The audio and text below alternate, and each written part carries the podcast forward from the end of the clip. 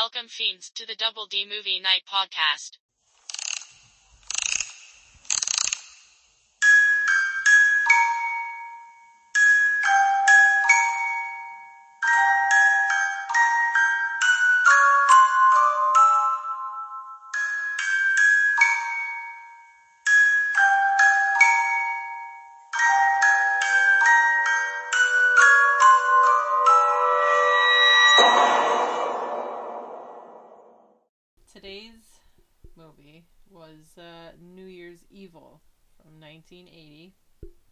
Directed by Emmett Alston.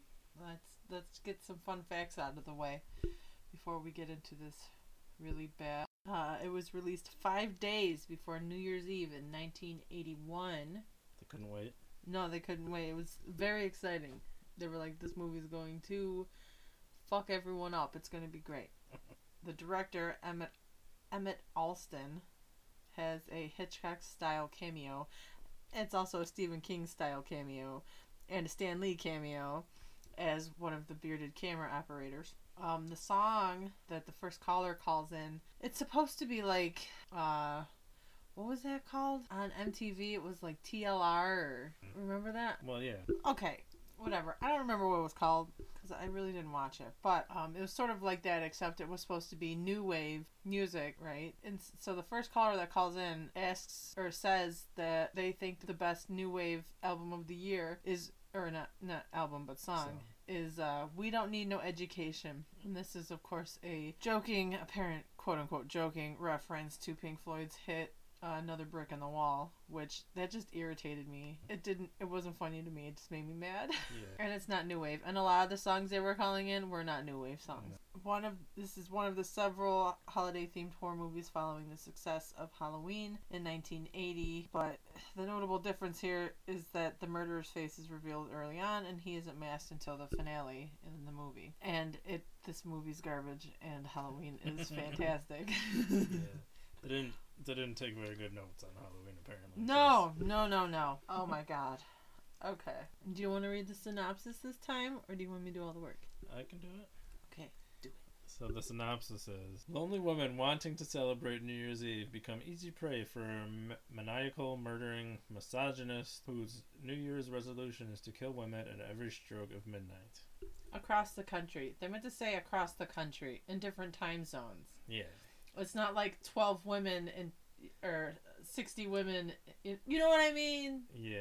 You know what I mean? Because I read the synopsis and I was like, so is he going to kill 12 women when it goes bong, bong, bong? Or is he going to kill 60 women at the stroke of midnight, you know, from 11.59 to... I didn't understand. But the body count is 7, which, I mean, it's an alright body count. Not terrible. Ugh.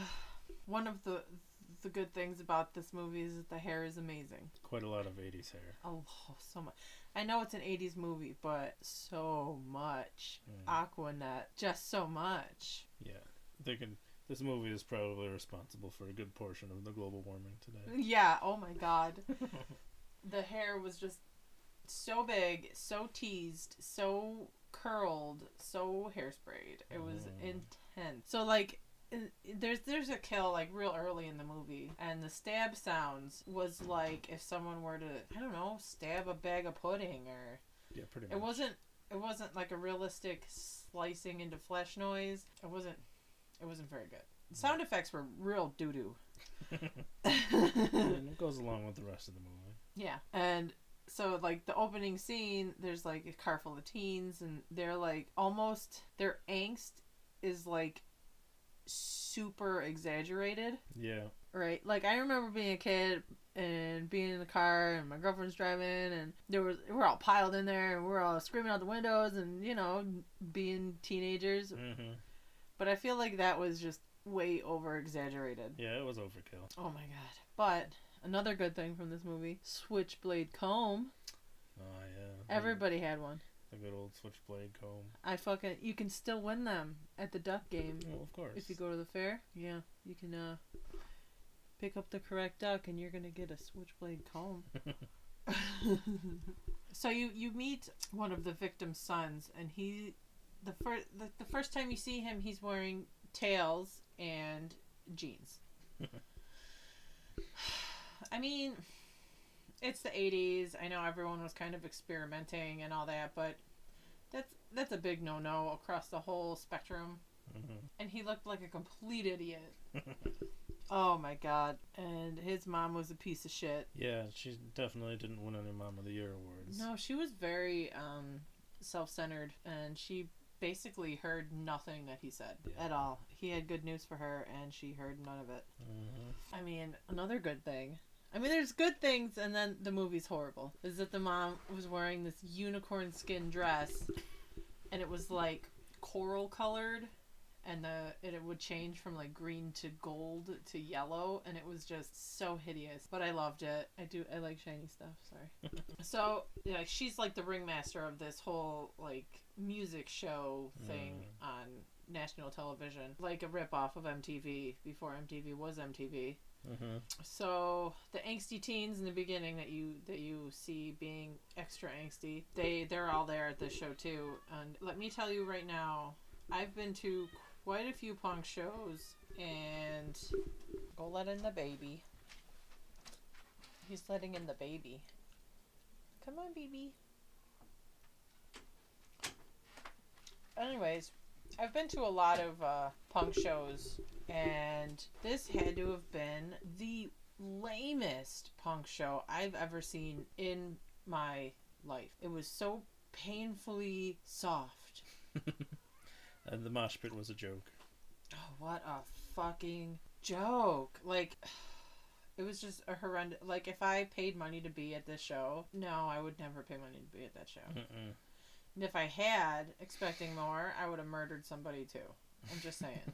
Because holy fuck, it was bad. And there was like this David Bowie wannabe ripoff bargain bin David Bowie. Um, don't step on the keyboard, baby kitty. Baby kitty's visiting with us right now, and she's never been in here when we do this. Cool, she found a box. Um, I mean, he sounded like him, he looked like him, like the whole deal, but Yeah. yeah, I was like super corny. And then it was like, I don't know, I went from like punk music to like blues music. Yeah, I don't know. That was weird. So the crowd went from like a soft skank to like, I don't know, very slow.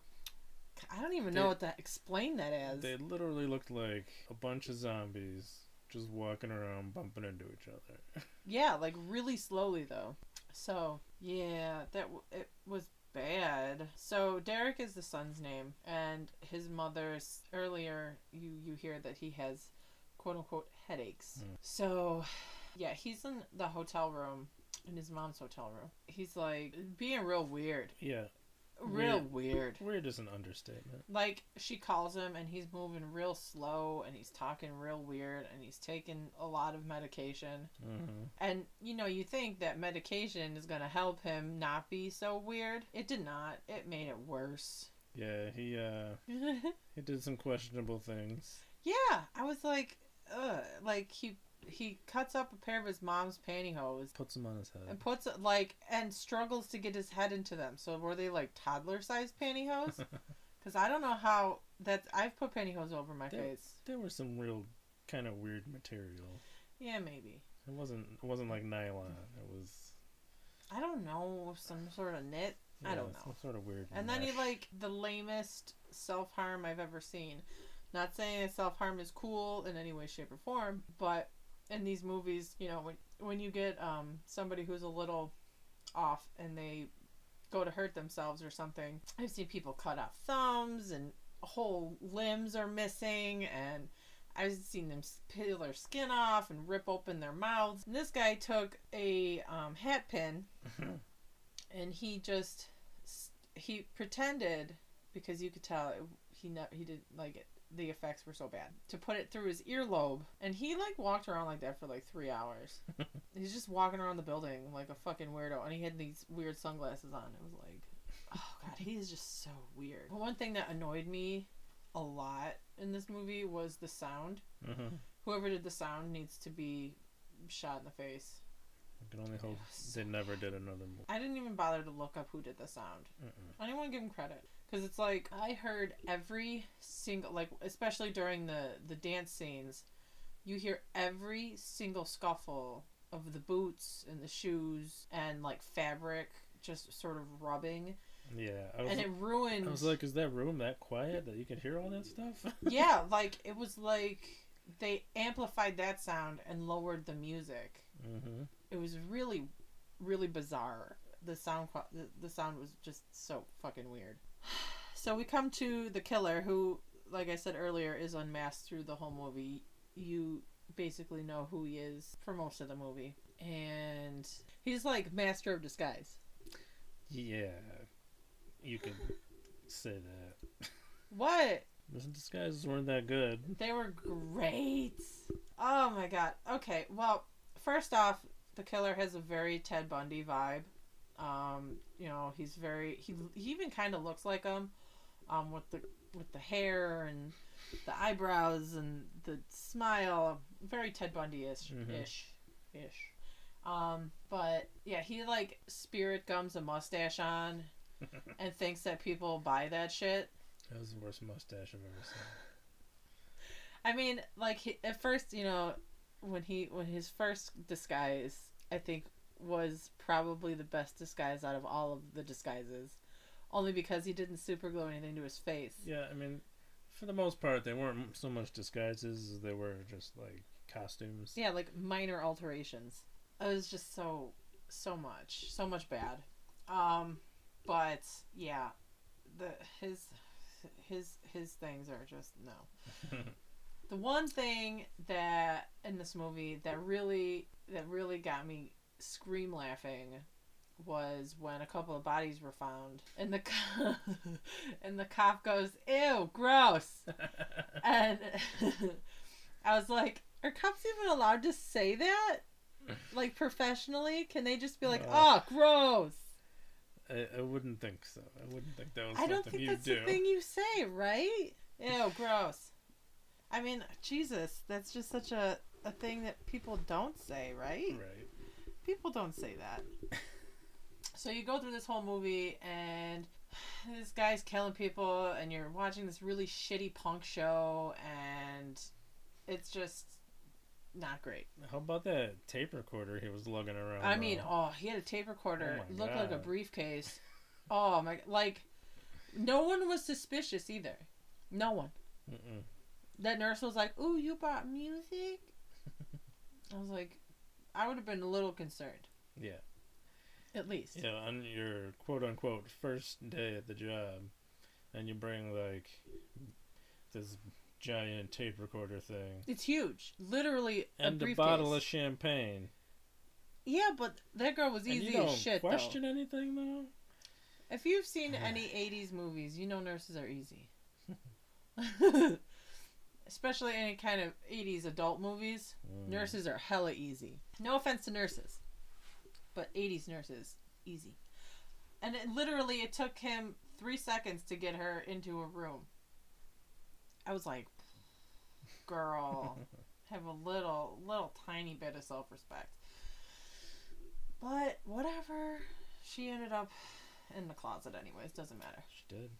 Not what I was expecting her death to look like, but hey, man, that was a. Especially when she got stabbed a bunch of times, Oh yeah, like and then like they show her when they actually show her, and you're like, where "Where's all the stab marks?" She had like one slash. it was across her throat. That was it.